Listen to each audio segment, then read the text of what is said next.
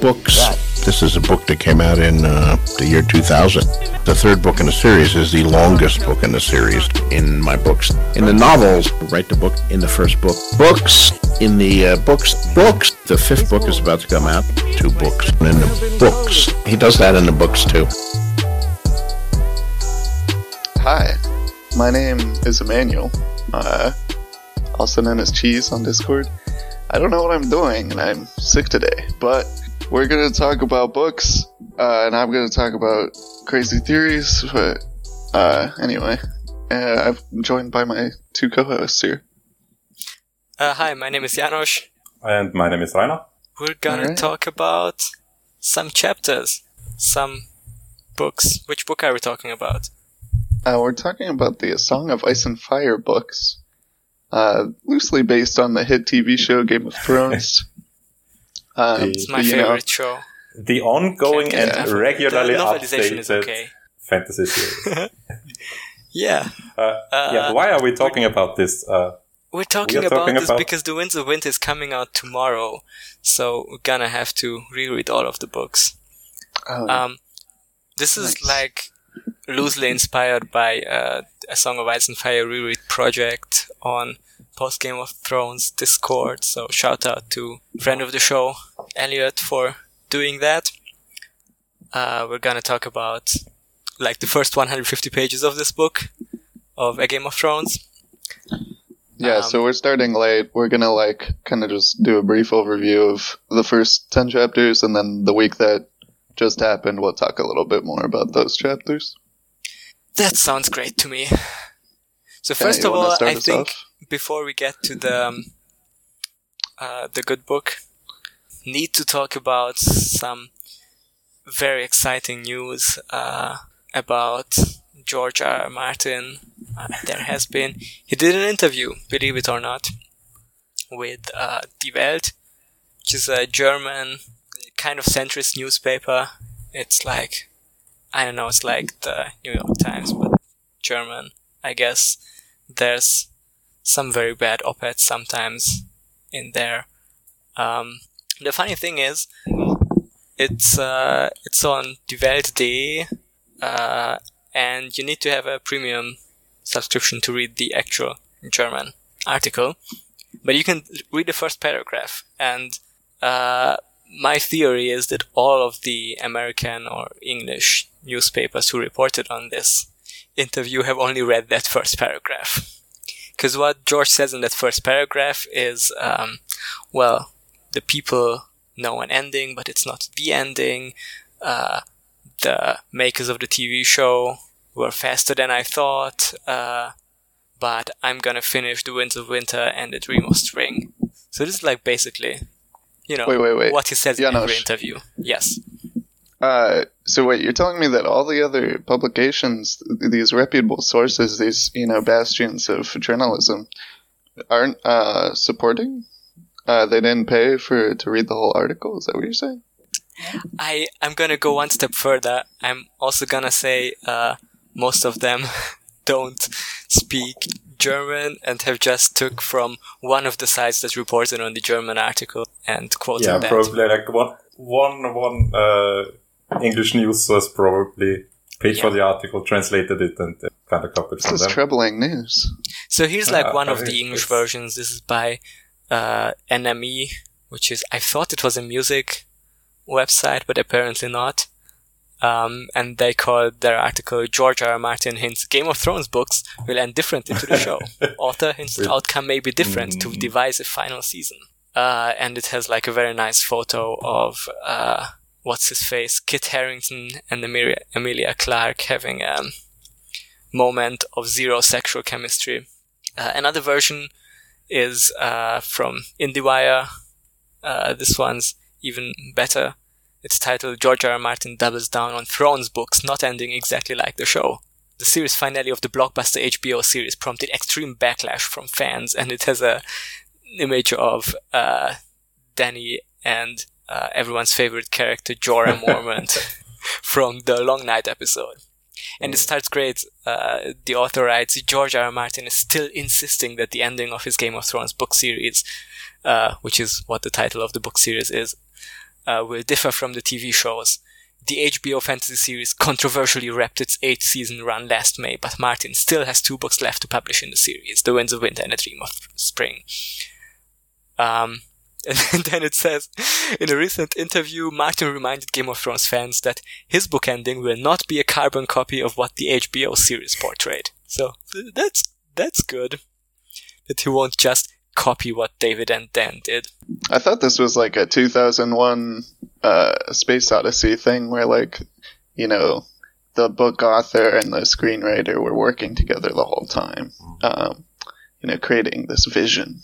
You'd think that because David and Dan are such great uh, writers and everyone loves what they're doing, and why wouldn't you want to uh, cooperate with them?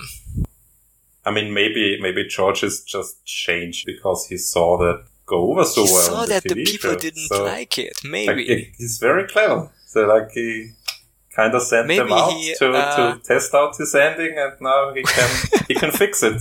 Yeah, it's We actually a thought, we thought power the TV show his would fix the books, but it's the other way around. I think he's scrambling like insanely to uh to change all his notes. This is gonna take like he he was gonna release the books immediately after the show ended, but then it got like uh 61% on Rotten Tomatoes and he thought maybe not. The article in the World uh, even said like uh, I'm trying to finish the books, right? Yeah, he's like I'm That's I'm- that's I'm how he phrased trying. it. Yeah. Thank you. Uh, It's also I also love the wording of the Esquire article, which says it it starts out if you're a bitter Game of Thrones fan, still bitter about the ending of the series, rejoice there may be hope yet. So that's nice. Not because of that petition demanding that HBO remake the eighth and final season with competent writers, but because George R. R. Martin has shed new light on his intentions to finish the two final books of the series he's been writing since the 1970s. That doesn't seem right. The A Game of Thrones one came out in 1990 1992, something like this. Yeah! 1991. I don't think Esquire.com have checked their facts on this one. I'm gonna I'm gonna award this five Pinocchios for getting the date of uh, a Game of Thrones wrong. How many uh, GoFundmes do you think passed like the two hundred dollar mark that were like a remake Game of Thrones? Like I'm an independent filmmaker, I will remake the show. I've That already would be- talked to Kit Harington, my personal friend. uh, like five. I mean, would people really like that? Uh, I, I would like, love uh, I would love it if they no made is- it with no budget and none of the actors that were in the, none of not just none of the actors that were in the show, just like with no actors. it's very experimental. Like it's really Yeah. uh, pushing the envelope for what film, what the media can do. Not just like use the, the footage that exists and just try to recut it in a way that makes a better plot and dub over And it honestly, very there was like one uh, Reddit post where they recut the episode where uh, Dany's Dragon gets shot by the big gun from Mm. Euron's ship Ooh, in a way that it would have made sense. Spoiler. Spoiler for the eighth season of Game of Thrones, and I guess also for the books and for Winter of Winter exactly or Dream of Spring. like that. Yeah. Spoilers for Dream of Springs, yeah. Spoiler for, for I guess we Euron's should- big gun. It's gonna be great when uh, Yeah. George just changes the whole character of Euron that is set up into a horny pirate to Winds of Winter. Maybe we should use this opportunity to say uh, something about our, our spoiler policies on, on this podcast. Absolutely. So, as you could tell, we don't give a damn about uh, spoiling the show. so, uh, if you're if you don't want the, the very good uh, show adaptation spoiled, uh, this might not be the podcast for you. Uh, otherwise, when it comes to the books, we'll try to keep uh, the first part of the episode uh, pretty spoiler free, at least when it comes to like no character deaths or characters ending up at like the under, other end of the world or stuff like that. Um, but like minor, minor spoilers will slip in. I think that's, uh, we won't be able to avoid that really. Um, and when we get into, into major spoilers, we'll try to, to put that, uh, at the end of the episode. So, uh, people who, uh, care about that can turn off the episode earlier. We might mention like I don't know if if you consider it a huge spoiler that the character named Stannis is going to appear in the Yeah. books, then you know we're not going to so- be able to avoid that. Exactly. So stuff like, oh, this character will appear or uh, this part of the world uh, we will visit in the future something like that. Uh, we don't uh, spoil us. Yeah. But like we're not going to spoil uh, such things that uh, I don't know. Oh, I can't name them. That's the thing. Yeah, I was I was just gonna say say the one. I caught myself. We won't spoil any more dragons being shot by you. Um, Yeah. Maybe one more uh, slightly different news thing. Besides giving the uh, interview to Die Welt, George also did a tweet like a few days ago. Um, I'm gonna send it to you in the Discord, uh, and it's a picture of his turtle and like some uh, toy turtles or like decorative Great. plastic turtles.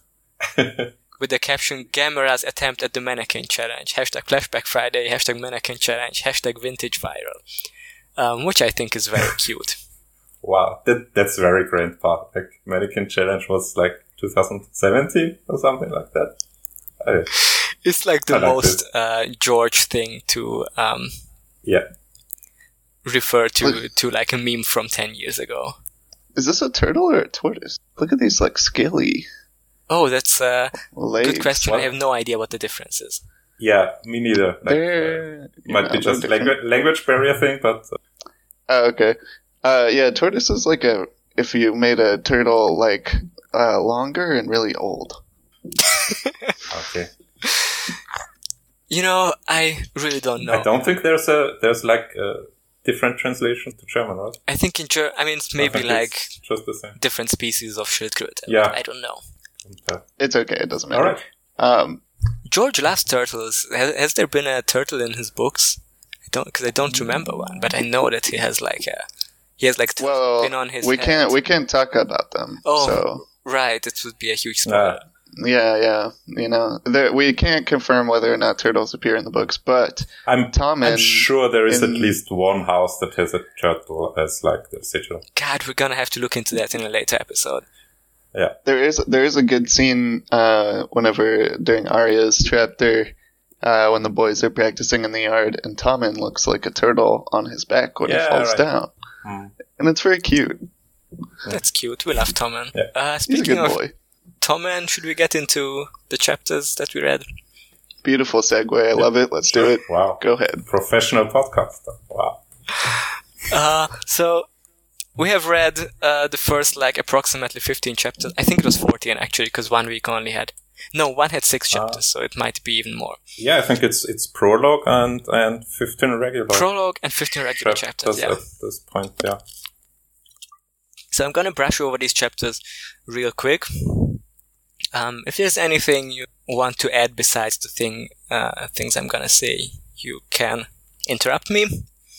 Uh, if not, we can just talk about them later. So, uh, without further ado, here are the chapters that we've read this week.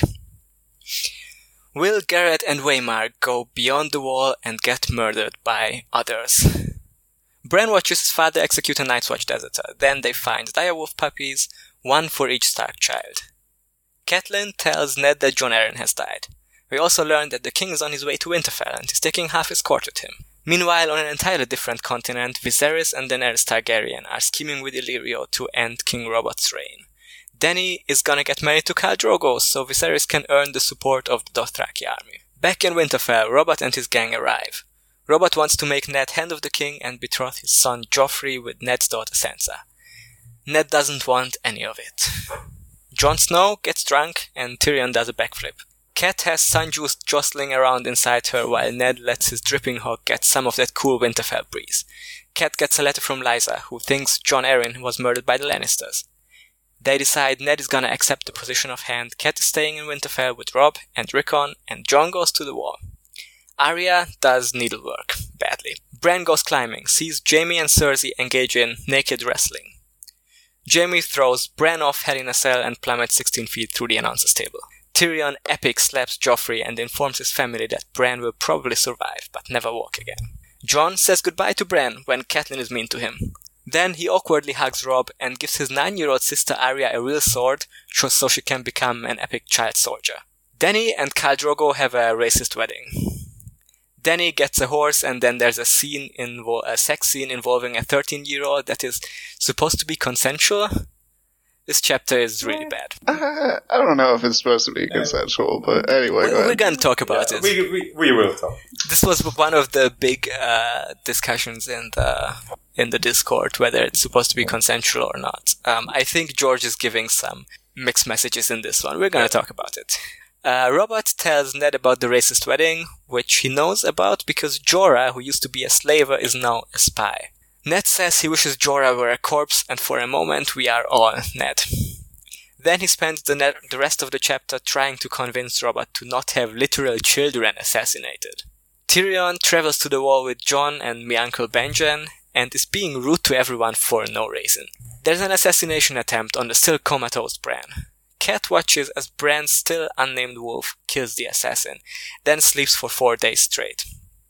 When she wakes up, she comes to the conclusion that Bran was pushed on purpose and decides to travel to King's Landing to discuss the matter with Ned. Sansa aces the quiz on society as she correctly identifies Renly Baratheon and Barristan Selmy, while Joffrey gets owned by everyone. She goes riding with Joffrey, they both get drunk, and Joffrey shows off his beautiful soprano singing voice. Then he gets owned once again by Arya and Nymeria Wolf, and Sansa starts to realize that Joffrey might not be a great guy after all. And those were the chapters we have read so far. Um, where do we want to start the discussion? What's what's some of the First guess of all, maybe that you want to? late, late content warning and language warning. Oh shit! Yeah. Uh, like, uh, uh, like Sancho's and, and, and Hawk Priest Look, and if you've like that. Like, if you've read these chapters, you know about this.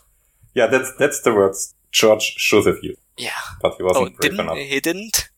I might have mixed him up with someone else who used those words. All right.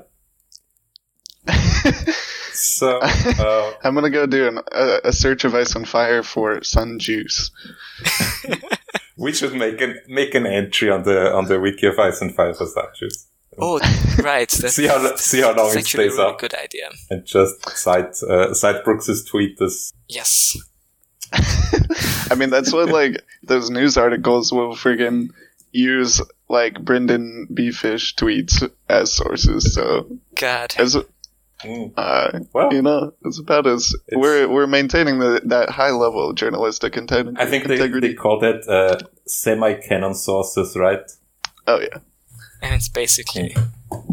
Uh, I mean, it's it's basically canon. it's basi- if it's on Reddit, it's At basically confirmed. Yeah. hmm Um, so we're pr- we're mostly just gonna talk about the most recent five chapters, right? And Um, uh, I mean, I think we have we have to tackle the prologue, right? I mean, there's just so much in it. Uh, Okay, yeah. If I you don't know to, what you're talking about. It's just talk about. you know these characters all die, so it's not like we're Yeah. gonna meet them they again. can. They are not, not that important, right? and Um, like we've seen the TV show, it's just it's they're getting killed in like one regular length night. yeah, and that symbol they made out of the bodies, uh, it it doesn't matter at all. So So you know, I think I think that prologue is just just you know some.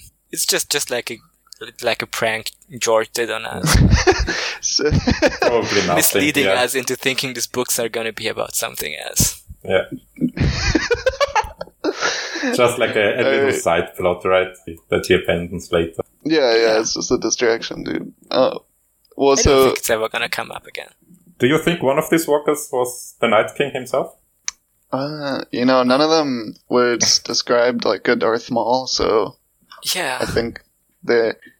The- It's the interesting. words- I'm But they all didn't.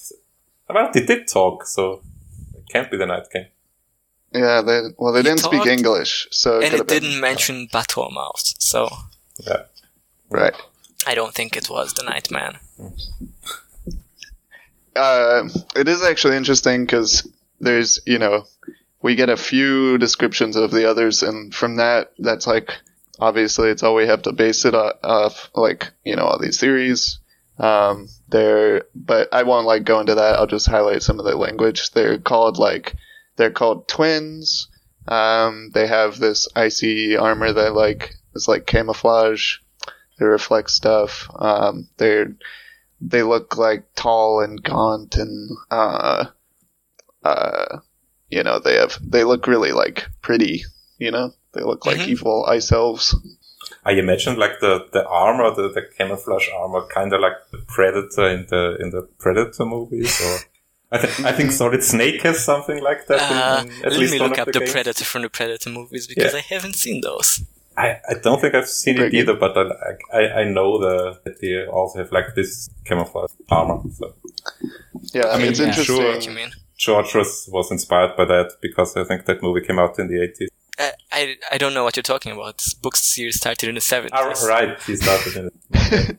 Uh, yeah, they uh, as far as like the armor too is interesting because they are they're armored in ice, but it picks up all the colors around them. So sometimes they'll like there's some color symbology, but it's a little muddled with this because they they're like green, black, uh, you know, white. There are a bunch of different colors that can also be associated with the others because they're just picking up the colors of the forest around them.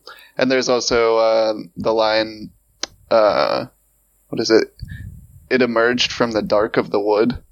That's another line that's like very loaded. A lot of people have uh, extrapolated from.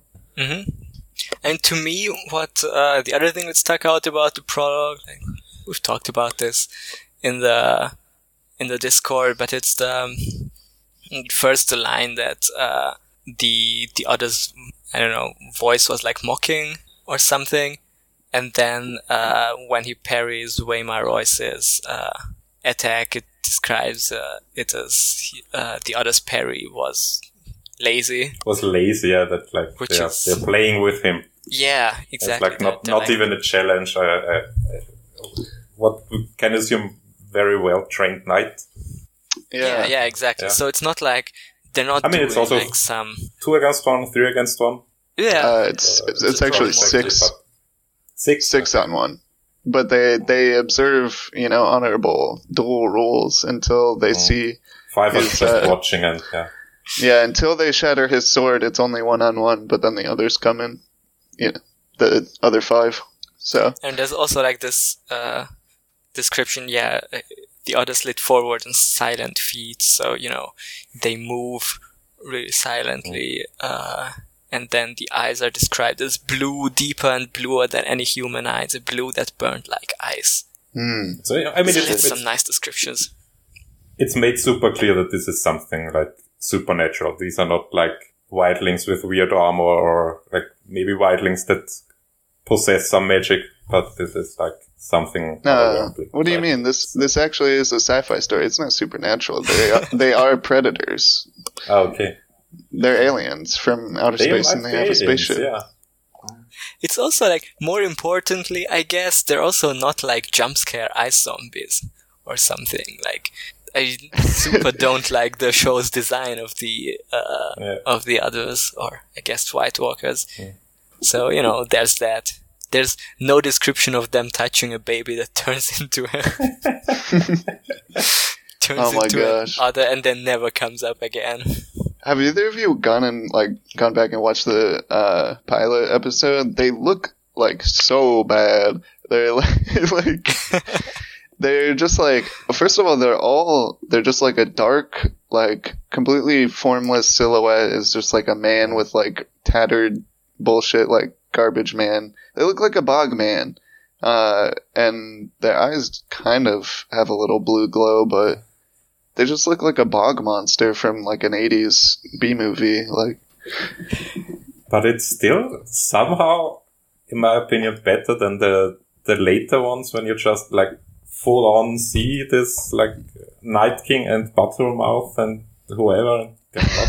Really, not really scary. Like I mean, that's that's like Oh, uh, yeah. one of one of the big rules in horror, right? Like you don't just like show the monster in like full daylight because it, it takes the scariness away, kind of. yeah. So Well, yeah. the they had the cloud like follow them around, so uh, because they never came up with an actual mechanic for Yeah. them only showing up at night, so it wasn't full day. Uh, anyway, let's I guess uh, we should also. Uh, I guess I'll highlight um, what happens to Waymar. Um, so he's he's killed. His his sword is uh, shattered um, into like a thousand needles uh, that rain down. Um, it's kind of likening, you know, they're surrounded by pine trees, so there's pine needles nearby. Uh, he's when he's resurrected. Oh, the like one of the needles goes into his eye, uh, and he, whenever he's resurrected, it's still sticking in there, but the other one has turned blue. Um, from the other's control, we we can assume. I hope that's not spoilers, but uh, and um, yeah, so he has this like one eye that is blackened and bloodied, and it has a bit of sword stuck in there. Uh, and the other one's blue, and his sword looks like it has been struck by lightning. It looks like a uh, tree that's been struck by lightning. The remains of it. Huh. Okay. It's not like I don't think trees are gonna come up in this story like in a symbolic way. Uh, probably nothing. it's probably nothing. probably nothing.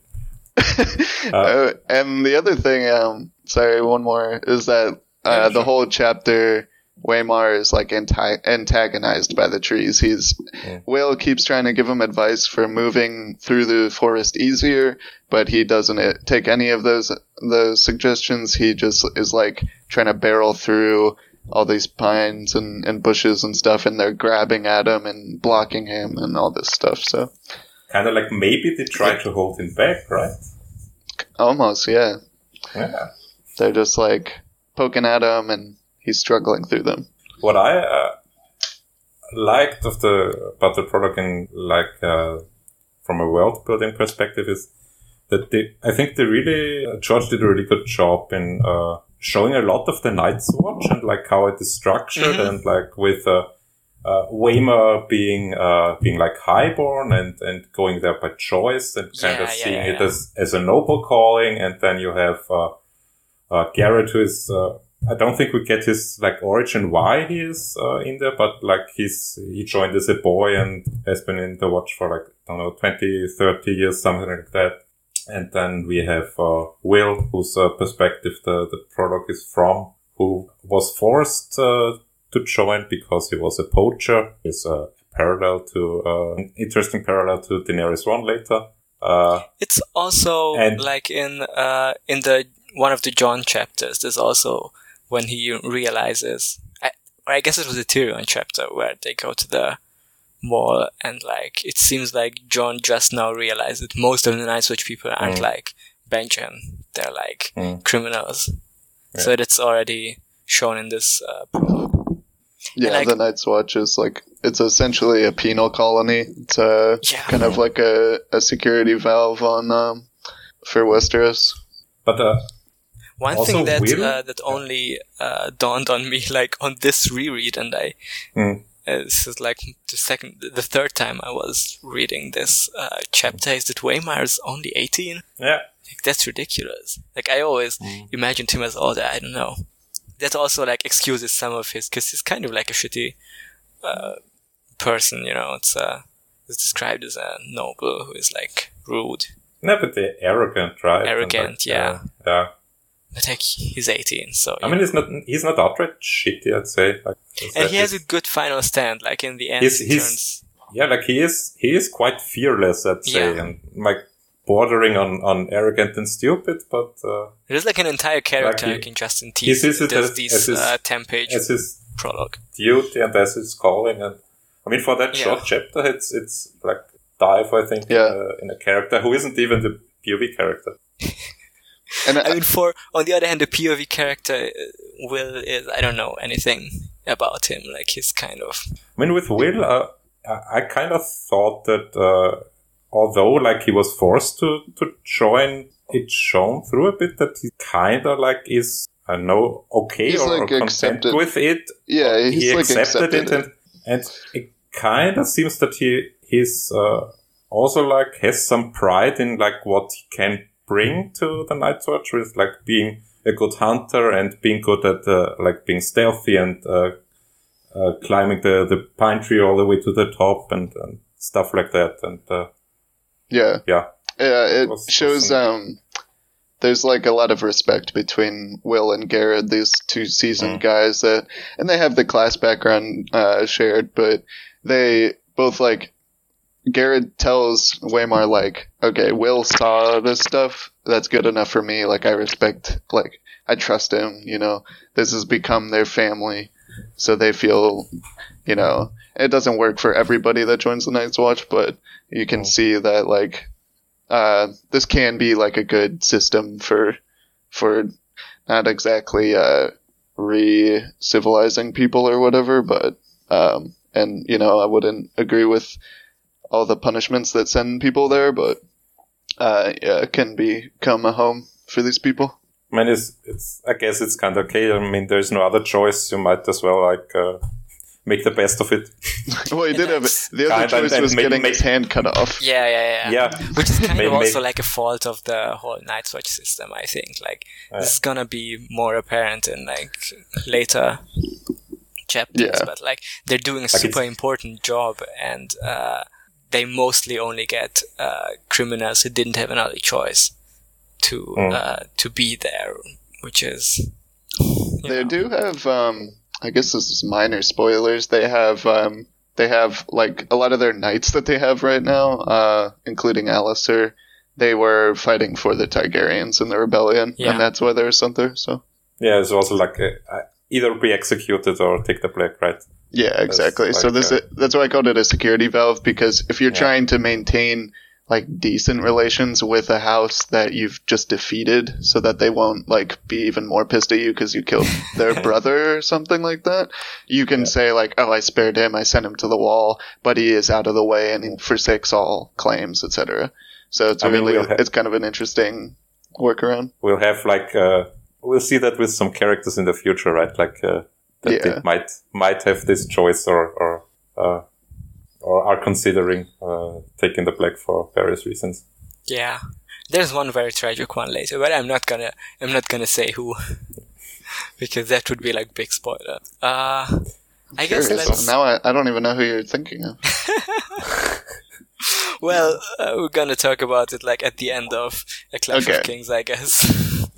Okay okay um All yeah, right. let's move on to the other chapters. Like we have a Bran chapter, we have a cat chapter, uh, some nice, you know, setting up of the main story of this book, uh, of you know Jon Arryn's death, which kind of kicks off everything. Uh, you know, the direwolf puppies. Puppies. I think like the, puppies. the direwolf uh, chapter was like the, the first thing, uh, George ever wrote, I think. Right? Mhm. Well, for Yeah, this he's- series, Or like yeah. that what was like the, the, the seed for, it's the first thing he ever wrote. He his never first wrote seed any he ever words spent. before he said babies and puppies, and that's the first words that he ever wrote down. yeah, that's why that's why the article says it started in the seventies. No, it makes sense. Yeah, Uh, but yeah, it's like such a vivid image. Like he, I think he said like he had this image in his head of um, of an execution, and then finding the dire wolves, and he he just had to write it down. yeah. So and uh, you know- he always talks about the summer snows. How this is this is a place where you know it can snow in summer, and it's a nice phrase. It's like cellar door. Summer snows. Talk about phrases. I think uh, in, in the first Bran chapter, we get like two big ones that keep, uh, keep being cited over and over in the future. So like the, um, can a man be brave when he's afraid? And, uh, that's the only time he can be, I think. It's, Mhm. uh, isn't Yeah. it to, to Bran when he, like, when they're talking about Gared and, uh, like, uh, the man who passes the sentence should sing- swing the sword. I think it's also Yeah. this one. And we should mention, uh, yeah, if you don't remember, Gared is the person, you know, in the prologue, he is the one that, because I, I feel like I didn't even realize that in my first read through, but anyway, um, he's the, he somehow escaped this encounter in the prologue. He made it all the way south, past the wall, but by doing that, point is, is that he was so scared, so like completely like driven mad almost by this encounter um, that he forsake his vows. He and like yeah. So and this is like the, the hardened veteran who was in the Night's Watch for 30 years before. Yeah, yeah. It's not It's- like, uh, very tragic. yeah. And like we get Ned's uh, code of honor, but uh, like, Mm. Yeah, like, considering future events, it might have been better you to don't even out, get one strike. Like, Yeah, or maybe Yeah. uh, just like the choice, okay, like, uh, turn around now and like we forget about this. it, it's kind of you know makes me curious how because in the show uh, there's a thing about how Jon deserts the Night's Watch and um, it's fine. Yeah. It turns out fine, yeah. Well, nobody cares. So you know, Ned, Uh, Ned's the only one who cared, and all the other lords thought he was a loser for uh, taking the rules so seriously. Yeah. true. like, oh, that guy's actually executing people, bro. Like, what a try It would be funny to get get like a Karstark POV or uh, you know some of the other northern houses where they're all just behind behind Ned's back. They're making fun of him. It's like, bro, ever since that guy came back from the Vale, he's been taking this way too seriously. Um, you know, yeah. Anything else I mean, on this one? in- Then we get the, you know, Catelyn, Jon Arryn chapter. Mm. King is coming to Winterfell. Um, I guess we, we said we want to speed through all of these chapters. So I want to mention in like, uh, uh, Catelyn 1 is when, uh, Ned's sitting in the Godswood, right? And like, uh, yeah, that's the one that starts he's, with. Uh, he's, he's cleaning the blood of Ice, uh, like in the pond directly below the weaver tree. yeah, yeah. Probably nothing. Um, that image is just like, holy shit. Because, yeah, he's, he's giving this blood from the deserter to, you know, the tree, essentially. The tree itself is like, you know, this big gnarled, like, old, old thing that just like, and it's staring in, at its own reflection in this black pool below it. And that's, I think that's actually, um, there's a thing in like Native American, um, I guess like, I think, I don't know, I'd have to look up sources, but there's a, it's a concept called like a black mirror. And that's why, you know, that's the show. Black mirror is like, you look So- into it and then it can tell you the future, blah, blah, blah. Yeah, it's Um, gonna tell you that the phones are bad. yeah, exactly. Yeah. So, Or you uh, have to fuck a pig. yeah, yeah. Spoilers the- for Black Mirror, I guess. Spoilers for literally the first episode, first five minutes of the first episode of. Uh, the tree, yeah, it's looking into the black mirror and it sees how much uh, Fortnite Bran is playing, and it's really disappointed. and it's just saying to itself, like, "What have we become?" Uh, but anyway, uh, so it's basically it's like an image of something looking into the future or the past or uh, to fireplaces, kind of. Yeah.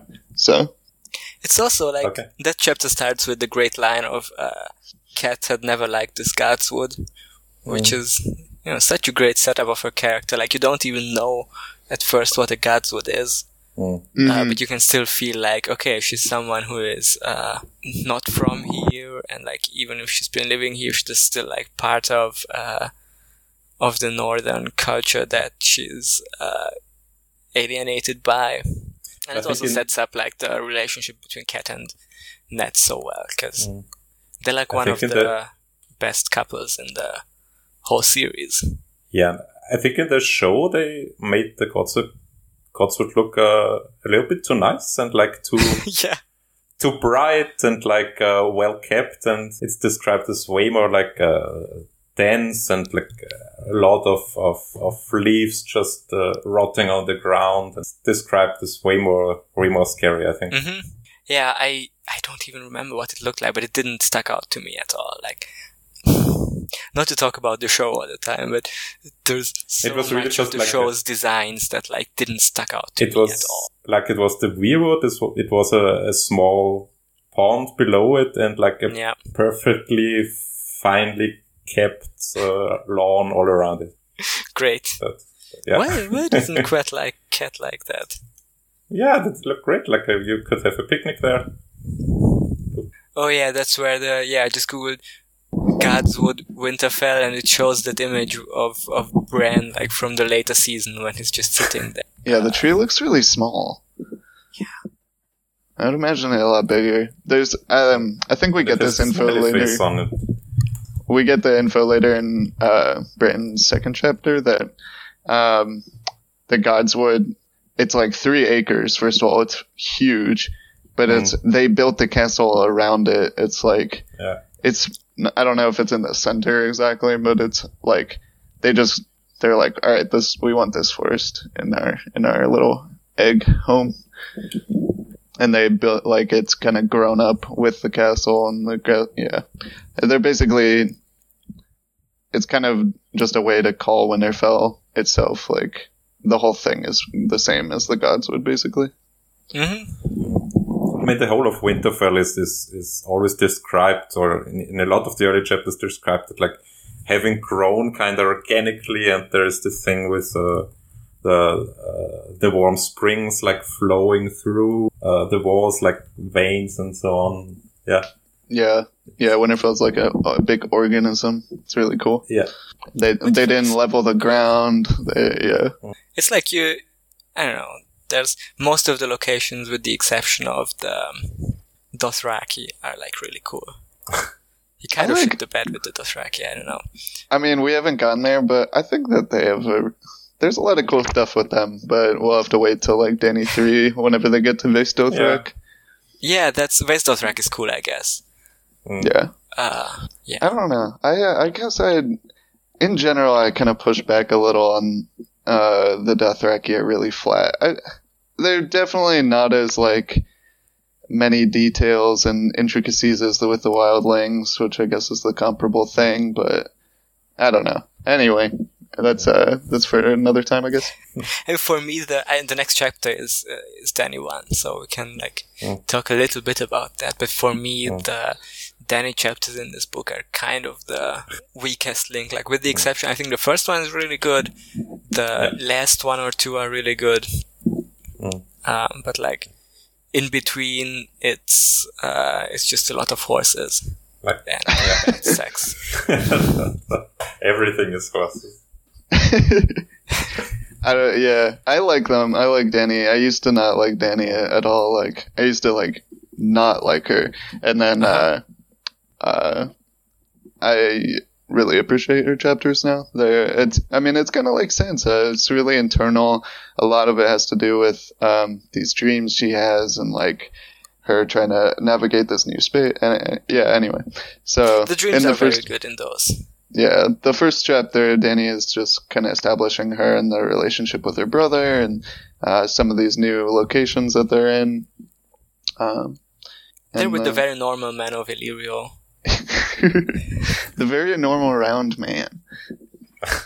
Yeah, I guess like people have been talking about this on on Discord that there's there's a lot of weird fat shaming stuff with uh, both Yeah. Robert and Illyrio, and like some of them are supposed to be like show showing the you know decay of Robert or something, but like especially with Illyrio, like his his going in so hard on how disgusting he looks, like it's a little too much.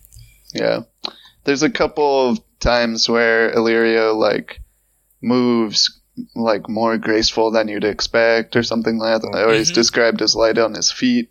Um, Mm. but yeah, besides that, mostly he's just got a lot of wobbly chins and, and a bunch of rings. And he's always sweating and having grease Yeah. like running yeah. through Yeah, his beard. Yeah. he's kind of just like a Jabba the Hutt man.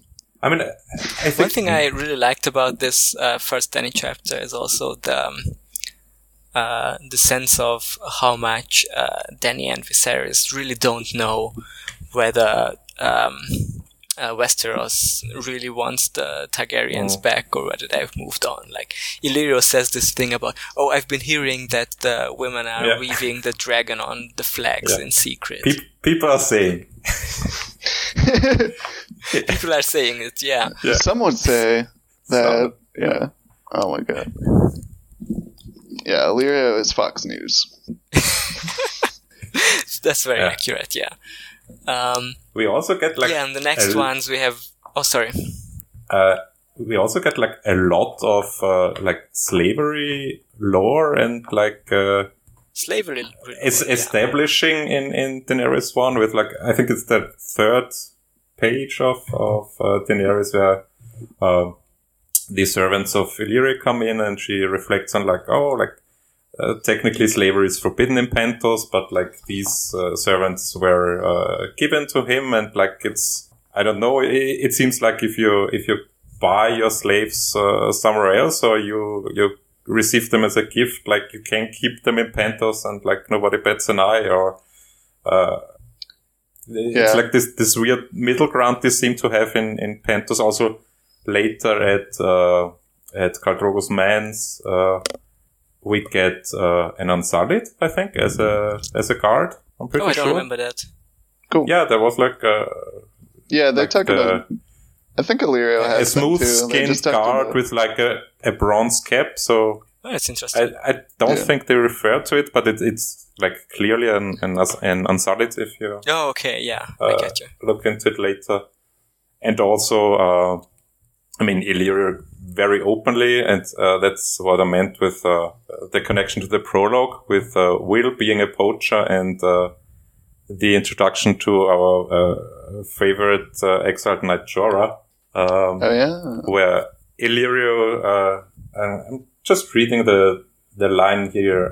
the usurper wanted his head. Illyrio told them. some trifling affront. He sold some poachers to a Tyroshi slaver instead of giving them to the Night's Watch. Absurd law which yeah, he has kind of a point with like, uh, I mean, what really is the difference uh, whether you are sold as a as a slave to Pentos to don't know uh, work some field, or you are shipped off to the far north uh, to like probably die by some wildling sword.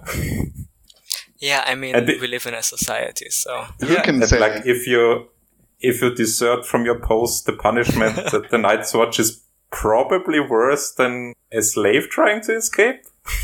Uh, no, Even? I doubt that. I doubt that. Okay, you get so you get a clean execution versus being like tortured and, and put into the, I mean, like, the I guess, of punishment. I guess it it depends on like uh, what what your slave master is, right?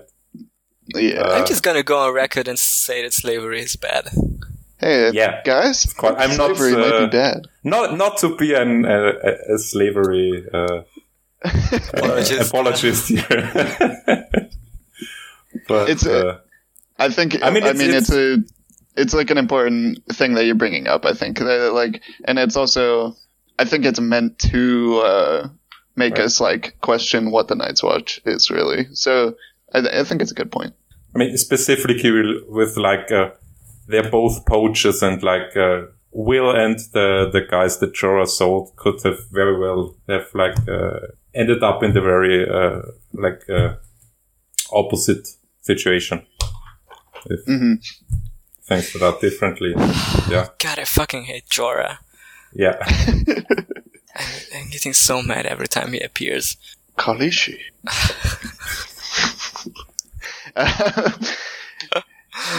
Uh, the other thing, I guess, did they mention? Did Dany's like thought process mention how uh, Braavos was the one who the like city that imposed the no slavery rule on Pentos? Uh, maybe I don't oh, remember. Cool. Spoilers if that didn't get mentioned. But anyway, Braavos sounds like a cool place. She herself, yeah, I hope we like, get there at one point. I don't think she's like uh, up on the SOC history that much on this. I've read these books too many times, so I'm, i think that's right. But anyway. imagine coming up with uh, such a cool name as Braavos, spelled with two A's, and then uh, never setting the plot there. Yeah, George, show us Braavos. Show us Braavos. Although I guess the same can be said about Skagos. So. What about uh, Asshai? so we get a couple of uh, Winterfell chapters uh, with you know Robert and the Lannisters. Yeah. Uh, Jon Snow getting drunk. Um, Sansa and Arya spending some time with the Baratheon children. Um, I know, anything in those chapters that uh, um, stuck out to you all, or do you want to like move on to the newer ones? I mean, Tyrion did very well do a flip of like above a door, I think. So you gotta hand it to him. Yeah, I, I don't know what George was thinking here. It's kind of funny because he's talked about it uh, and how like he realizes now that it's unrealistic, but um, and that he worked to like put uh to give Tyrion like realistic uh, leg pains and and Hmm. stuff like that, where he like he can't sit or stand or like do anything too long. Really, like if he's just doing one action, he ends up getting all these cramps and stuff. Um, and but that happens. He mentions those in this book too, so it's like which one? yeah, that's like thinking? immediately starts in the next chapters, right? Like that. I mean, it's always okay. Like he's sitting for a long time, or he has been riding for a long time. Yeah, It's not like So- that much connected to his to his disability. I think at this point, like his. Well, I think it is. Well, maybe not at this Yeah. point, but yeah. Uh, I don't know. It, I just think it's Yeah. it's, It's a funny. little weird how uh, George says, "Oh, that's the one thing he would change if he could uh, change one thing in uh, in a Game of Thrones." Yeah. Like, really? That Not have Tyrion do a flip. Thirteen-year-old child having sex with like a Yeah. old man. yeah, like a thirty-year-old man. Yeah, Yeah, not great. Not great, George. you do not are- gotta hand it to George on this one. There are a, a few things where, like, if you really visualize them kind of over the top, early chapters especially. I also uh, I, I brought this up in the in the Discord briefly in uh, Brent Twist, the one where he falls, right? Yeah. Yeah.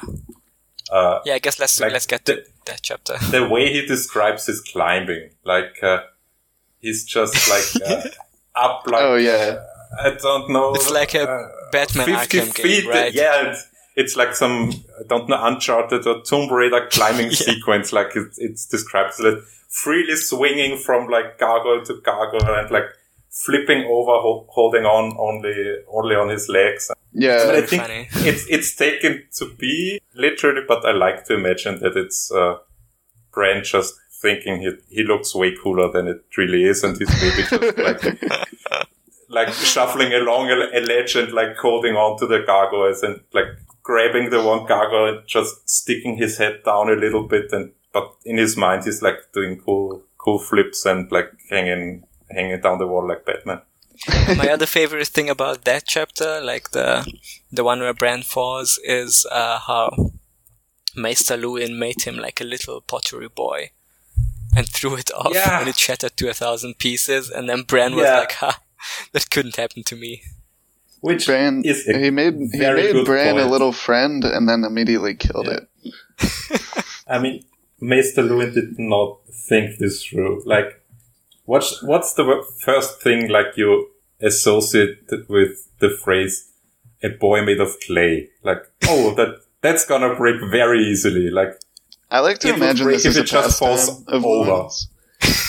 He Yeah. just making clay sculptures all the time. Like God, he's actually the I'd one that made the that. like the crypt statues. He made those. I, Yeah. I'm gonna say that's confirmed.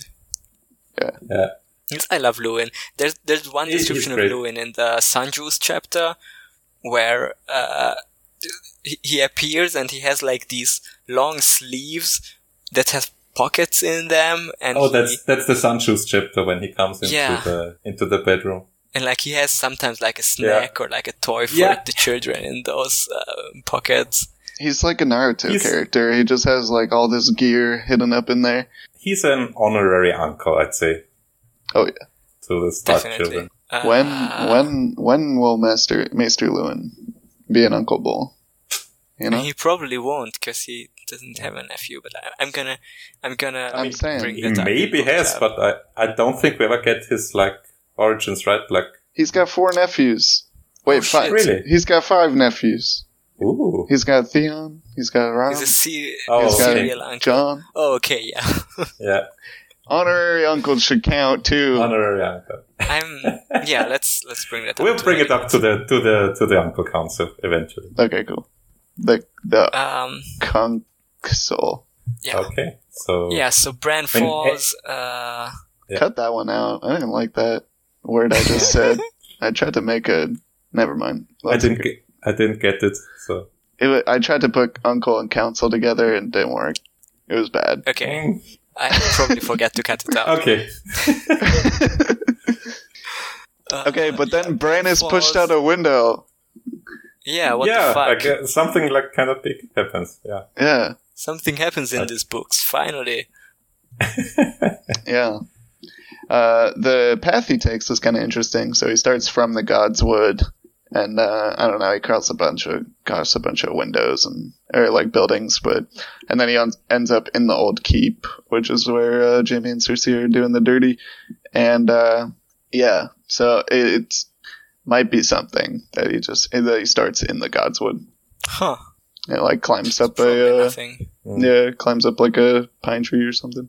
Didn't he also like say at the beginning how the um, fucking the weirwood scares him? Mm-hmm. Yeah, he takes the long way around to avoid it.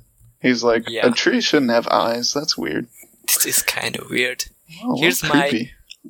My theory is that uh, in I just came up with this, but I'm gonna say it's confirmed that in uh, in Dream of Springs the trees are gonna like start walking like in Lord of the Rings, and they're gonna defeat the others.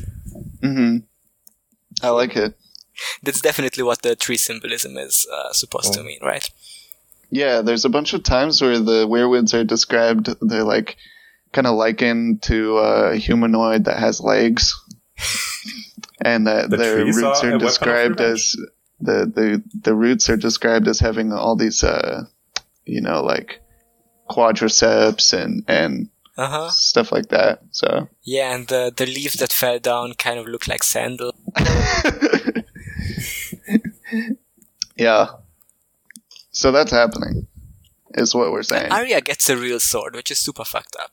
Can I haven't realized that on my first on my first read. I thought, oh, cool, she gets a sword. can she, But no, can, just like imagining a nine-year-old. can she curse like- a real sword?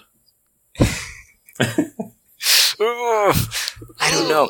Uh, that would be that would be fucked up if Jon could uh, could have cursed uh, a real sword. I mean, He has he has secret superpowers just just relating to real swords. uh, yeah, that's yeah, why. the, the Starks like pretty like uh, pretty like hands off parents. Like the kids are getting weapons at nine and uh, and and like killer wolves at age three. Oh god, we forgot about about that part in uh, I think Ned one. Yeah, one. like Rickon is super scared of his like huge wolf that he has to take care of. Three year old Rickon. He'll have to face his fears. Yeah. He's only, he's three years old. He's almost a man.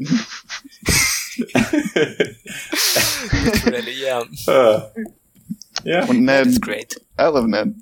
He's good.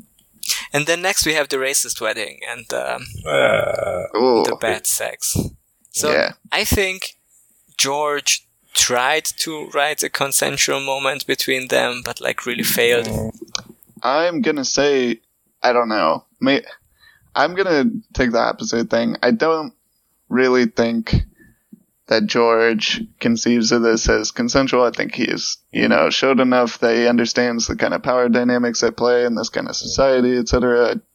I think that I don't know. I don't know if you would have the language to say it this way, but I don't think that he thinks uh, Dany's in a position to consent. I don't think he like. I think that you can Yeah, that's true. you can be, you know, raped and your body can respond in a, in a, and it can be feeling physically good, but, uh, it's still rape. Um, and it's kind of this position where she just kind of has to go along with it. She's not in a position to consent. Uh, that's my feelings on it. for me, the the whole chapter uh, like kind of feels pretty emotionless and and detached from her. Like there's Yeah. not. Like she's It's, dissociating this it's fucking pretty much time. just just describing what's going on and like she she doesn't like anything to eat and like feels isolated and out of place and I mean, to me, Maybe we can like, read- in the beginning. It works, even though it's you know. Yeah. I think the the Dothraki are portrayed kind of racistly. Mm. Uh, the part about how you know there's in every Dothraki, or like how uh, a Dothraki wedding with less than three deaths is considered a boring Yeah. affair. I think it's kind of a weird um, Mm. stereotyping of nomadic cultures. But like that, that whole thing set aside. I think uh, up to a certain point, it is kind of effect an effective portrayal of Dany being super scared Mm. and uh, about this thing that is going to happen Mm. to her, and then the horse thing happens, which. On one It's hand, like a li- it's nice to read how, at, for the first time, she feels uh, she doesn't feel scared and feels free when she rides the horse. But then again, it's like why why is there suddenly a thing where uh, she's happy about a thing that Drogo did for her, or that Yeah. because I think it's portrayed in a way as if Drogo were more considerate, uh, or more uh, like less just Mm. in it for uh, to get a wife and like I don't know. Um, It's portrayed as kind of a nice thing, which I don't super like. I mean, I think it, so. Here's the thing I'll say about that. Drogo's this wedding, like him picking Dany as his wife, um, is very, very political. Uh, even though she doesn't bring anything really to the table besides some stuff from Illyrio, um, she's she's a scion of uh, Valyria, you know, and that's like she, she's a trophy wife, essentially, right? it- yeah, For him. kind of. It, I mean, it's, It's like- it's a symbol of like Look- you know I'm yeah. uh, yeah I'm I've uh what's the word you know this this Valyrian is like subordinate to me. This is my I've like tamed the the Mm. great power that everybody feared in the world. So uh him giving her a horse like it's the same kind of thing where you know he she's his wife and he's gonna like give her big presents because he's a, essentially a king even if it's not I mean, like it would- something that's from the bottom of his art, heart it's she's his wife she's the Khaleesi like he she's got to look very good and like It have would be nice- embarrassing for him if he yeah wouldn't be able to give her like an the best horse available, right? exactly Yeah. No, I can see that as in uh, it's actually just a political thing, but then it's like, why does Dany feel so happy about it all of a sudden? I guess. she just rode a nice good horse and Ah, that's fair. it was really nice to ride and she forgot to be afraid Mm. It was I guess nice. these are all fair points. This this chapter is just really uncomfortable for me to read. oh yes Still, oh for like, sure Besides, uh, even if uh, if he's actually making like points or whatever. Yeah. Oh, it still sucks. It all sucks. It's just like these are like systems in place and that kind of Mm. thing. I think it's like um, a little bit bigger than just the uh, couple characters. You know. Uh, I wanted to bring up like one thing about it. If I okay, yeah, I found it. Like someone in book book club posted um like when we we're talking about how uh, the Dothraki culture doesn't seem um seem to be that well developed as it could have been, and uh, this is this is a friend of the show Kedar who um shared the very short entry on the Wiki of Ice and Fire on the Dothraki religion. and I'm just gonna read this out, uh, I guess minus spoilers. The Dothraki worship a horse god.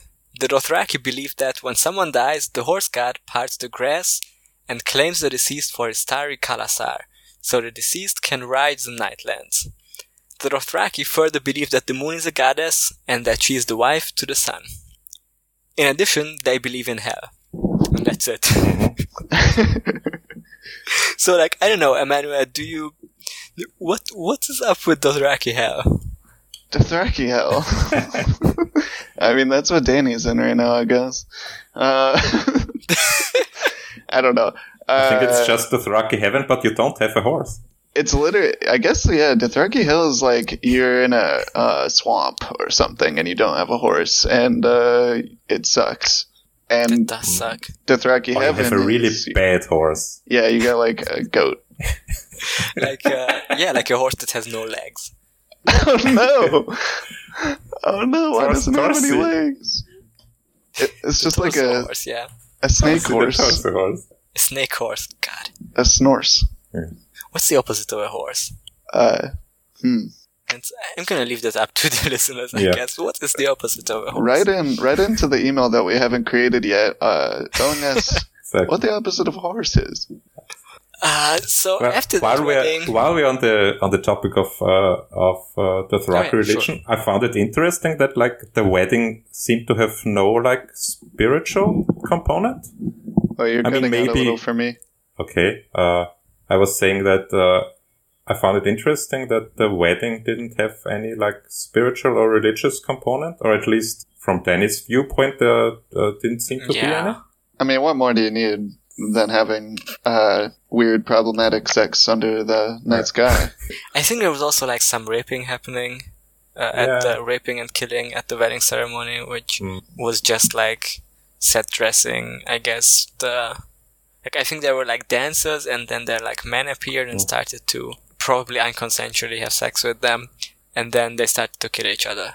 So great job on that, George. Yeah, it's like a rave, but with swords and, and sexual predators, I guess. When- I, I like uh, I incited a, a brief discussion on that uh, on that uh, scene in the in the Discord also that maybe you could read it that like a microcosm of uh, what's going on Oh yeah, yeah, yeah. in Westeros with the whole like uh, basically um, uh, They they're fighting Robert over a woman, and, but then and Rhaegar like fighting over Lyanna that uh, and instead of like uh, No, I guess it's not even a no I think anymore. that that it's been was, uh, established I think in Eddard, in the next chapter, it is in the next chapter, right? Like, I think when, at the very uh, least. Yeah. Ned and, and Yeah. Robert, uh, like discussed, uh, the whole thing with uh, and how Rhaegar and how, Batman. how he killed him and so on. And, yeah. uh, he accused like, uh,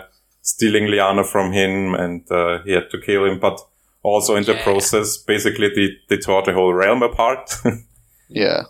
and Great. also like further down the line we also get instances of uh, like guys literally fighting a duel over women and like it's, Yeah, what do you very think about chivalrous and like uh, there's a lot of of uh, either politics or or uh, well it's yeah it's Well, viewed as as, as very chivalrous like- to do this in in, in, in Westeros and uh, here it's totally barbaric because like we get the short short very concentrated version of it Yeah, I was just about. Is it like a problematic take that like, um, maybe you could look at this violence and and like energy that's being released as like almost a safer way? Because in Westeros, yeah, it, if it gets like to this point, you're calling the banners and and potentially Yeah. thousands of people are gonna die every time there's this type of fight.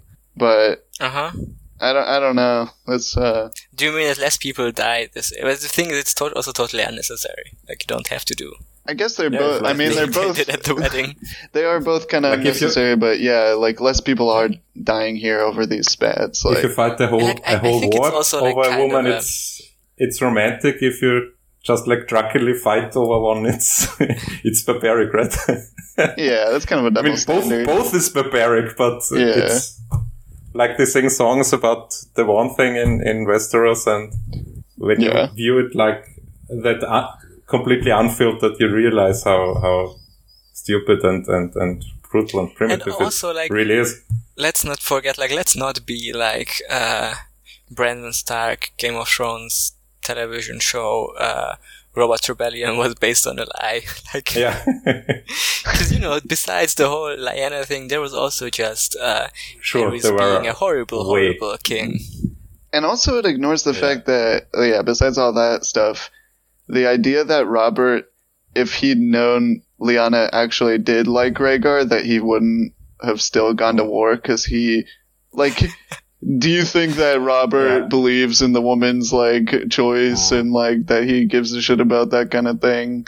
He would still look at it as being stolen from him, Yeah. at this object Maybe being Ned's stolen. role would have been different in it, Yeah, I guess. Yeah, it's it's kind of implied that they really didn't know each other no. very much. Like Uh, maybe they've seen each other a few times and like. This was actually Uh, uh, on that point. My friend uh, is also like reading uh, a little bit. He's not in the club, but anyway, he was talking about how he thought it was good that like Robert still remembers Lyanna, or is that it was sweet that he still remembers what she looks like. And I was like, yeah, he doesn't. He did. He so he looks I don't he looks so. at the statue and says she was prettier than that. But this is like Mm.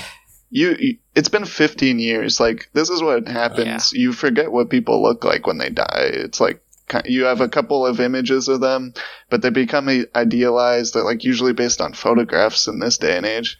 Like i don't know i'm speaking for personal experience it's not the same for everyone but um he's he's got the it's just a sign that he's got this idealized image of her in his head. Any statue it wouldn't be pretty enough. It's like even if it's accurate it's he doesn't actually know her yeah like like you said. Yeah, definitely. Um, we also have the whole thing about like speaking of Robert. I think Robert is a horrible, awful person. Like as we said, the the whole Lyanna thing that is kind of, I think it's at the first at the first read it seems like the one redeemable thing about him. You know, that seemed to really like Lyanna, but it it, it does seem on a read like um he only had an idea of her. Uh, and like more problematic thing he does in this chapter is that he uh, he wants to have Dany and Viserys assassinated. It's kind of a Yeah, kind of I mean, thing the to sh- do. the show proved him right. robert did nothing wrong apparently god but yeah, he has a thing for killing Targaryen children. Apparently, Yeah, yeah he loves it he wants to That's piss it. on all their graves Yeah. and kill them Yeah. 80 times each he's uh yeah i like how uh how pissed off he gets is like a really good description of that kind of blind rage that yeah. um comes from like not being able to accept it, I guess. his losses, which is another like fest of this idealized version. It's he can't accept the loss because he doesn't even know what he lost.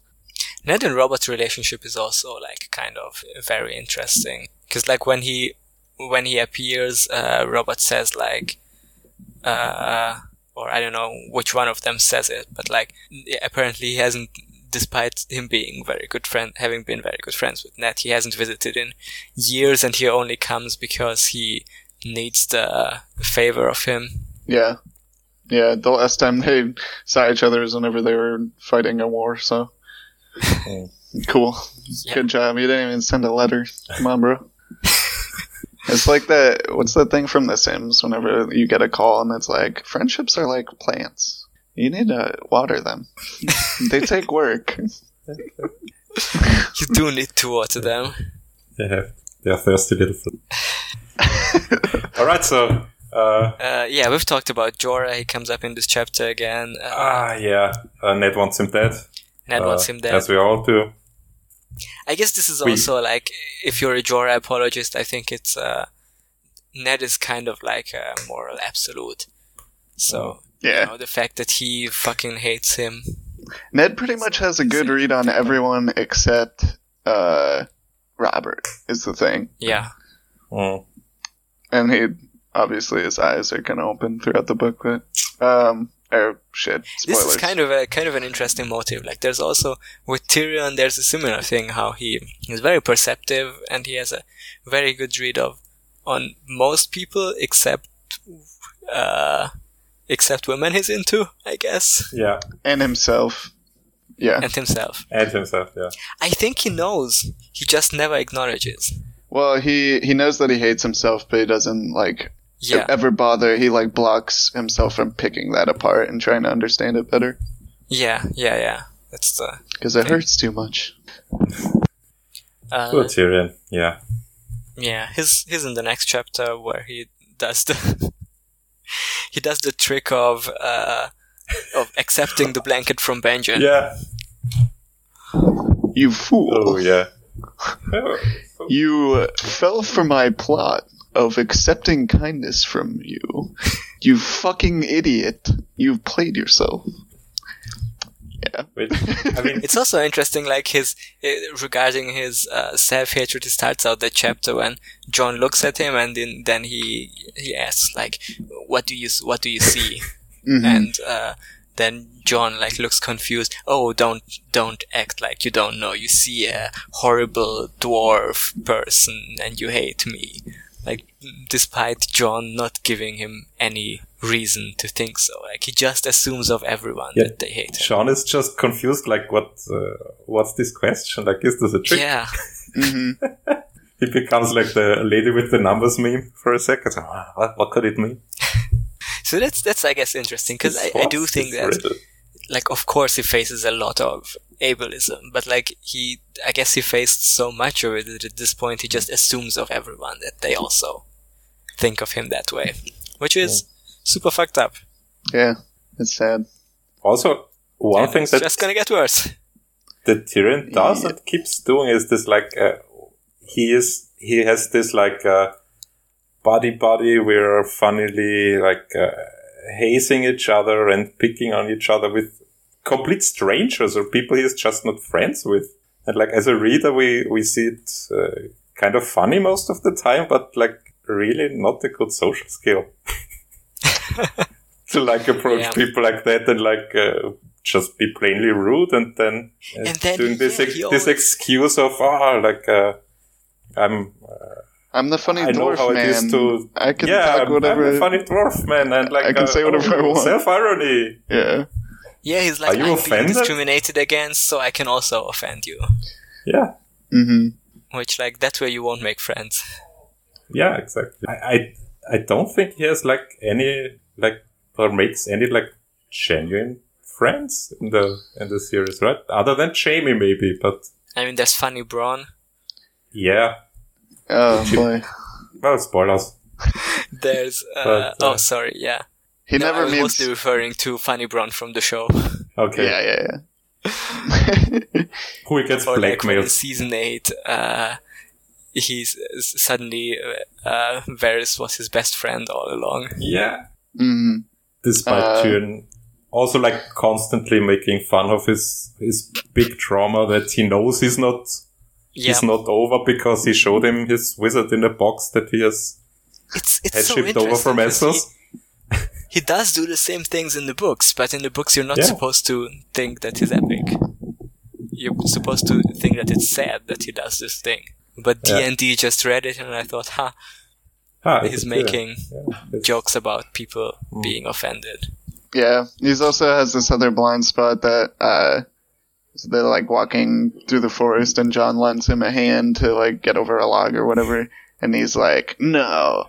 I, he'd make his own way as he had his whole life is like what it reads and then it, literally like two paragraphs later he goes into his shelter that his serving men made for him.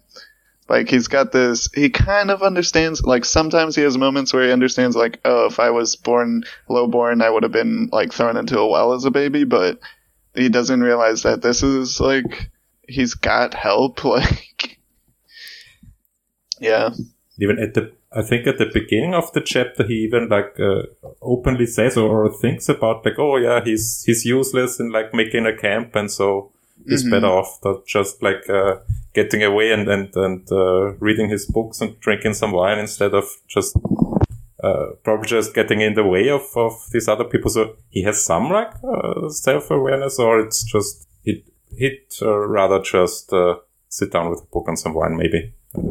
It's a very convenient excuse. yeah yeah it's like the Maybe. some I think somebody's pointed this out before. Or like he whenever he told Jon to like wear your uh not exactly your insecurities, but like wear the things that the world throws at you as your armor. Um Oh. but like, you know, plate armor, if you're wearing a helmet, you got these you got this visor that you can't really see through.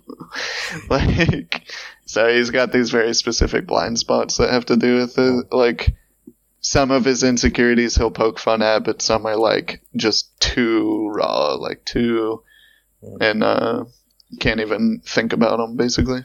Yeah. Um we have like two more chapters i'm gonna suggest because we've been going for 90 minutes Okay. So I'm gonna Wow. suggest let's just finish these two chapters and then end the episode, and then you know next episode we can do more of your theories because Yeah. we'll have less chapters Okay. to discuss. so if that's fine with everyone, Yeah, I think that's a yeah, that's yeah, we've been idea. going a bit. We don't want to put out like three hour episodes. No, no, no.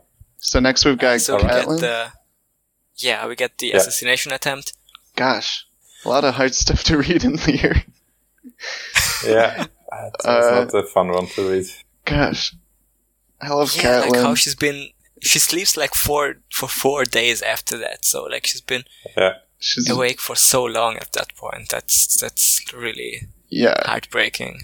dude. She's been away. She's been like put through the damn ringer. Like not Mm. sleeping, completely like fraying at the edges. She's like just been sitting and like uh not eating and all this stuff. And then at the end of that, Mm. she has to withstand like a man trying to kill her with an with a very sharp knife and like holy shit and she does it Mm.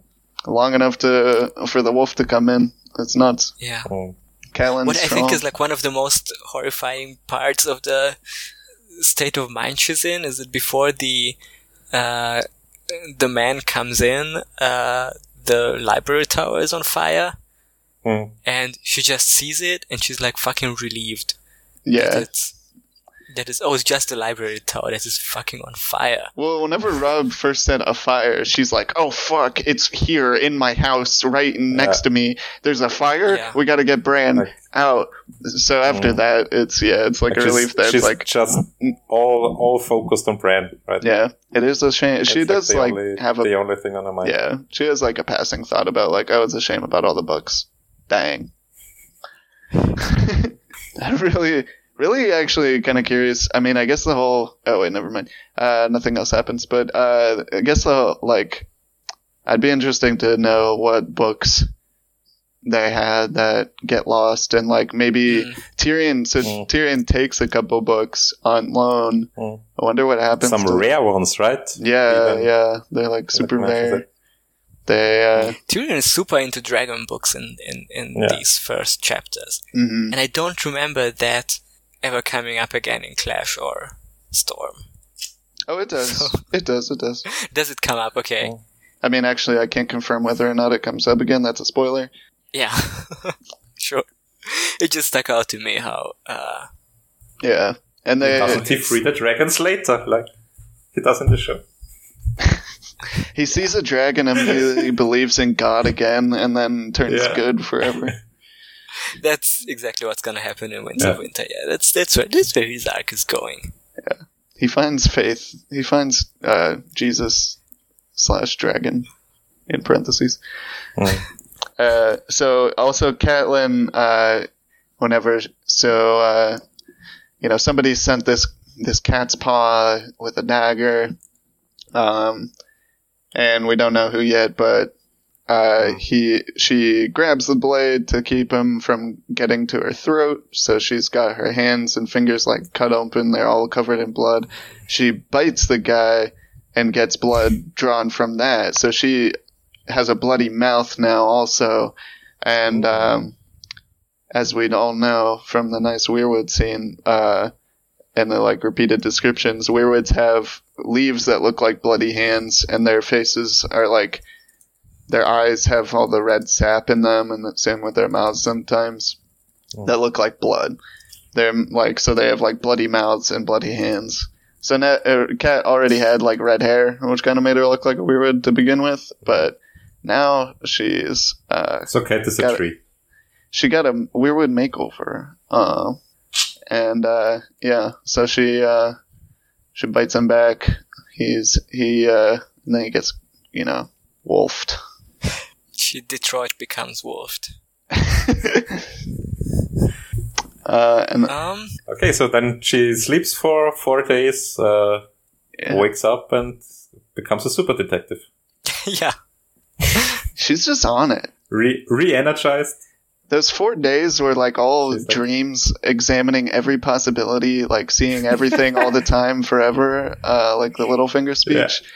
Those are. Yeah. She was just running mind, that is- simulations, like boop, boop, boop, like she was just sleeping for four days, and her brain was in overdrive, like you know, crunching all the numbers, like naming every Mm. person in Westeros by name, even the small folk, to see who the who did it, and uh, then she wakes up with the answer like a computer. Yeah. So that's where Bran. Yes, more on that later. That's where Bran gets it from. Calculation master. Okay, and fi- finally we we get the first Sansa chapter. It really took forever to get to her, uh, which is sad because she's probably my favorite character. I really like her POV chapters, and they're sometimes hard to read because Yeah. bad stuff happens in these books. But like, she's a really good character. Uh, she starts she starts off kind of classist in this one. Yeah. Uh, but you know, everyone has to have a character. arc, Everyone has to has to start somewhere. And you know, she's twelve, so or eleven, I think. Even 11, I think. Yeah. Yeah, yeah, yeah. Uh, so I guess it makes sense for her to not quite get why Arya would hang on to the Mycah. Um, but like she still she still goes through kind of an arc. Like he she starts out like super into Joffrey because it's like her fairy tale wedding that is coming true, and then it slowly turns into a nightmare. And I think it's very I mean, pretty- Pretty quickly Yeah. starting with like uh, this incident, let's say, not Yeah, not so slowly even. Yeah, I Um, mean, get the, yeah. the first real glimpse of of real Joffrey. we right? also get like some of the like I- I think it's also interesting that we get Renly and Barristan and Ilyn Payne Mhm. uh, showed through her eyes. Hey, I wonder why Ilyn Payne looks like the devil. Like he looks like death, and the whole world darkens when you look at him, and uh, and like you feel this like deep uh thing in the pit of your stomach, and you, it feels like you're really scared. I wonder why that happens. It's probably nothing. Huh. Interesting that It's it starts raining how- exactly the, at the time when you start looking at Ilyn Payne, the man with no tongue. Yeah. I was gonna say it's weird to think about how there was a time when he was speaking. oh no, maybe. I guess it must have happened. Right, like, cause, cause Aerys cut out his tongue, so, Yeah. yeah. for like being rude. Who, I who knows what he did with the tongue? God. I don't want to think about that. Uh, it's uh, it's in a jar with uh, Varys's things. I'm sure there's a fanfic about. Ew. All right. Uh, I'm sorry I said that. I apologize. We also get uh, Renly, who in in this chapter and also in the next one, like gives off the vibes of someone who's gonna play Fortnite with you and like beat the shit out of you and rub it uh, in your face that he's better than you, despite uh, you being nine and him being twenty. Yeah. Yeah, Renly farts in his hand and then uh, puts it to your face. It's gross. He's like uh, Yep. on, on first glance like the, the cool funny uncle, but like But in a very if you look at if you look closer, it's a bit sad. Renly gave me a swirly. Anyway, and then there's Barristan, who uh, Sansa like immediately Just identifies as the greatest knight alive. the OG. First name greatest, last name knight of all time. That's him. Yeah. Like Renly even does this joke. Oh, more like Barristan the Old. Oh, snap. Which no gets, one's like- he was thought of that he one was before. sitting on that for days probably Yeah. until like He's probably had an opportunity. the- brings that with every new person Yeah. we meet. yeah. Uh, they're cool. And I, I They've was got nice armor. I was Sandor yeah, I was, shows uh, up. skimming the yeah exactly like she's she's gets scared of. Eh, Is she scared of Sandor? Sandor too? Yeah, but she says like after Like, looking at yeah. Ilyn Payne and the whole world turned to the upside down for a bit, uh, she uh, doesn't think Sandor's as scary anymore. We kind of gone this whole time without even mentioning Sandor, huh? Yeah, Sandor Sandor's kind of in there. He's kind of there and Yeah, I being a mean, rude boy. He's a big man with a half burnt face. Um, and uh, yeah, he's very abrasive and and mean and like uh, laughs. Uh, yeah, he's uh, Yeah, He's he's, he's like- really like encouraging Joffrey's worst inst- instincts, which He's is kind of Constantly up. hanging out with like children and making fun of them for being children. Yeah, kind of like a Theon character almost. Wonder, yeah, Ooh, that's that's It's the first time we mentioned Theon, right? Oh, yeah, And he's also kind of in this book. Yeah, Theon's He's there. kind of in it, yeah. Theon's there and he's performing chivalry to uh, ingratiate himself with the Starks because he wants them to be his parents. I really barely And- even and- noticed Theon when I read this book the first time. Yeah, Like, I started a Clash of King, and who, who the fuck is this? Yeah. he kicked the head funny. Huh? Oh yeah, he did He did do kicked the that. head, right? He- Like, haha, funny bit. Haha, funny. This could never be me. I could never be a head. That Oh, is, yeah. uh, Um, that was uh, beheaded by the guy, which was my dad. Yeah. It could never happen to me. Haha. he also wonders if if someone might be capable of killing innocent children. someone someone shared that uh, video of um, of those two guys who uh, did the video of uh, this is what an old J song sounds like, and said uh, that's Rob and Theon, which I think is very fitting. Wait, who's uh, which one's uh, which? Because I think uh, Rob is the one who who does the song, okay, and Theon is the one who's just giggling. Theon's there and he's not as creative, but that's okay. Yeah, exactly. sorry, sorry to drag the all J song guys video people. We've been going for They're too probably long. doing fine. Let's uh, okay, We've been going for a while. Uh, let's let's wrap this up. okay. Like one thing I, I wanted to say about the the Sansa chapter, uh, I skimmed it again today, and uh, I tried to to uh, to uh, think about what was going through Joffrey's head, and what occurred to me is uh, Uh huh. when he when he attacks uh, Mycah, he's uh, First, he's super kind of- drunk. he's he's super drunk, yeah, and uh, like he's selling it that oh you you attacked uh, you attacked my beloved uh, sister. Uh, I have to punish you for it, and I think he's trying to impress Sansa with how he acts with it. It's so it's super that he's to stupid, do that in the but beginning. I think that's his motivation at that moment, and also like being an asshole to this uh, like poor butcher's boy, but. Yeah, this I is I think he's trying to impress Sansa in a very bad way. Yeah. I think he and sees like, this minor as spoiler. Oh, sorry. okay. Uh, he sees this as Go like a situation where he can do violence and get away with it and have a justification. Yeah, So True. yeah. No, I was gonna say guy. like this. If, uh, considering like how things shape shake out, like just in the next few chapters, like this is a very minor spoiler, but it really seems like he's trying to impress Sansa for like one day, uh, like on the dinner the day before, and now for this one walk, and then immediately gives it up and never Yeah. does it again. Yeah. Mm. And even Sansa, I don't know. I guess a lot of people are saying like, oh, she sees this like terrible side of him. She's become disillusioned. Sansa, we kind of see her do this thing where she like doesn't. She kind of compartmentalizes and won't think about something that's that's hard to face too. She does that also. Um, Mm. She's a lot, you know.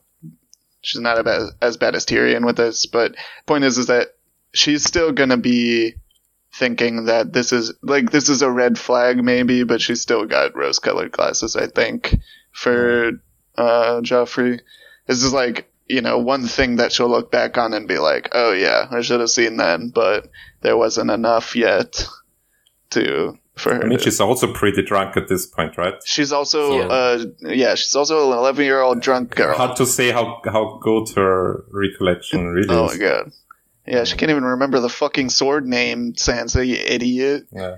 redditor voice uh anyway Why do why do Reddit guys like to hate on eleven year old girls? I don't know. I that's a whole thing to get into. I don't want to. So anyway, any other thoughts on the chapters? Gonna have to at one point. Um, it's good. It's a good Uh, book. yeah, I think, uh, yeah, It's good so far. It, it really picks up. it kind of like, uh, picks up. There was a, It's bit, good. a bit of a stretch, I think, like uh, in in a few of the chapters, but necessary ones to just establish the world. But There's like some. no, uh, uh, It's in- interesting to like come back to these chapters because there's like that. There's always like this little, little moments of weirdness. Like you s- we said that Oh. about the backflip, and um, yeah, um, Bran doing Brand parkour, doing the brain parkour master. parkour Yeah. trips tricks yeah and i guess also we didn't mention it, but when Cat says to Jon, uh, "I wish that were you," that also seems like a kind Yeah. of melodramatic writing that Mm. doesn't uh, come up in these books later again. Hmm. Hey. Also, uh, oh, go ahead. uh, going back to the to the Sun Juice chapter when she gets uh, the secret the secret message from Lysa, it's like so overly complicated. Yeah, it's yeah, like yeah. a, a secret rider came and put like a lens into Maester Luwin's uh, like uh, office or or whatever you, you, want to call it, uh, his study room, um, and like around the lens, like secretly wrapped is the message coded in the in the language only Cat and and uh, Lysa understand. Like there's so many steps where this could just gets thrown out by Maester Luwin when he like unpacks his lens. Oh, cool lens, and uh, I don't know. Who gave it to me? Yeah, Hmm. it's. Then I think that could have been solved a bit easier. Yeah, it's a But little okay. over the top, but I mean, well, there's Yeah. justification for it later, like in five books. So uh, anyway, uh, Yeah, I guess Eliza is, is pretty is pretty paranoid, so you could say Yeah. like she came up with an overly complicated plan to deliver this message. Yeah, yeah. Um, the other thing, thing the other like. thing I wanted to bring up, I don't know if this is anything, but uh, you were talking about Bran swinging from gargoyles and stuff, and I thought of Quasimodo. Um, is that anything? the Disney movie. Yeah, yeah, yeah. I mean, like George is a fan of Kinda. Beauty and the Beast, at least, so Mhm. there's one. Yeah, True. I mean, I'm not sure if he's a, he's a fan of the Disney movie or just. or just The that Cocteau story. Yeah. Uh, of the I think he kind of likes Yeah. the Cocteau movie because he he always posts about his uh, movie theater that I, I think is called the Jean Cocteau. Mm. Well, I mean, the the Disney No. movie is good. It's probably one of the best ones. Anyway, I like it, but I'm not sure George likes it. Is my point. okay, well, Okay. we'll come back to this because I don't know hey, hey, anything George, about it. if you're listening to this, uh, please inform us about your takes on Disney movies. Yeah. What's uh, what do you I think about WALL-E, George? about that. All right, so we're at almost two hours. I think uh, Yeah, we Let's can just wrap it it up. day Uh, for now. thanks for every thanks everyone for listening to us rambling for so long. Uh, I hope you'll stick with us as we're going through future chapters. Uh, gonna have we're gonna only have five chapters to talk about next week, so that's gonna be more relaxed, I guess. and we can get Okay. into some lore and theories, Yeah, Okay, general character arc discussion. we're gonna get maybe. into some fun stuff. Yeah. I think. yeah. Okay, so you guys want to? That's like we've got a we've got a podcast already, is what you're saying, and that we should uh, uh, like shunt the other stuff off to the next one. Yeah. Okay, yeah, I'm fine with that. Yeah. Uh, do you guys want to give a shout out to Uncle Bowl? Oh, Uncle Bowl. Yeah, there's been a Oh, sure. Few fun uncles. Uh, we've had, I think, in the official standing of uh, of Elliot's thing, it's still my uncle Benjen on first place, which It's gonna be tough to You know, beat. I think he was he was first to- place. I think for all of the first three weeks, which yeah, I think Tyrion was first for a little bit because he was the only uncle, but uh, uh, he kind of won by default for it or something. Uh, yeah, I think there's gonna be more developments on that later episodes. I don't think yeah, there's There's more much uncles, uncle way more uncles to come. Uh, Randy's Uncles kind of a funny uncle, but uncles. we've discussed him already, so Mm-hmm. there's that. Yeah. Uh, yeah, thanks everyone for listening. Uh, I hope you'll keep listening in future episodes. I hope this was good. Uh, Yeah, I'm gonna edit. if not, we I'm not sure how much I'm gonna edit this. give us feedback, and we promise to. yeah. Yeah, So Try- next time try to get we'll better. have yeah only five chapters to talk about. We will be able to do. I'm gonna be trying to lay out a um, kind of a general framework. I'm gonna do like a high level view Mm. of uh, what we think happened in you know history to like start the long night, what happened with Azor Ahai, stuff like that. And then I'm not gonna give any support for it. I'm just gonna like give you the image. And then as we go through the chapters, I'll be like, oh, this is fitting into this, this is fitting into that, and try to uh, cobble together support for this crazy idea that, and hopefully convince you guys. That's gonna be very Sure. exciting. Yeah, hope so. Um, All right. any final thoughts? Uh, otherwise, let's just I don't know. Any ideas for a sign off? As we say at the end of every episode. Goodbye. That's books. That's books. You love to read it. You have to watch us, George. George, you have to water us. George, please.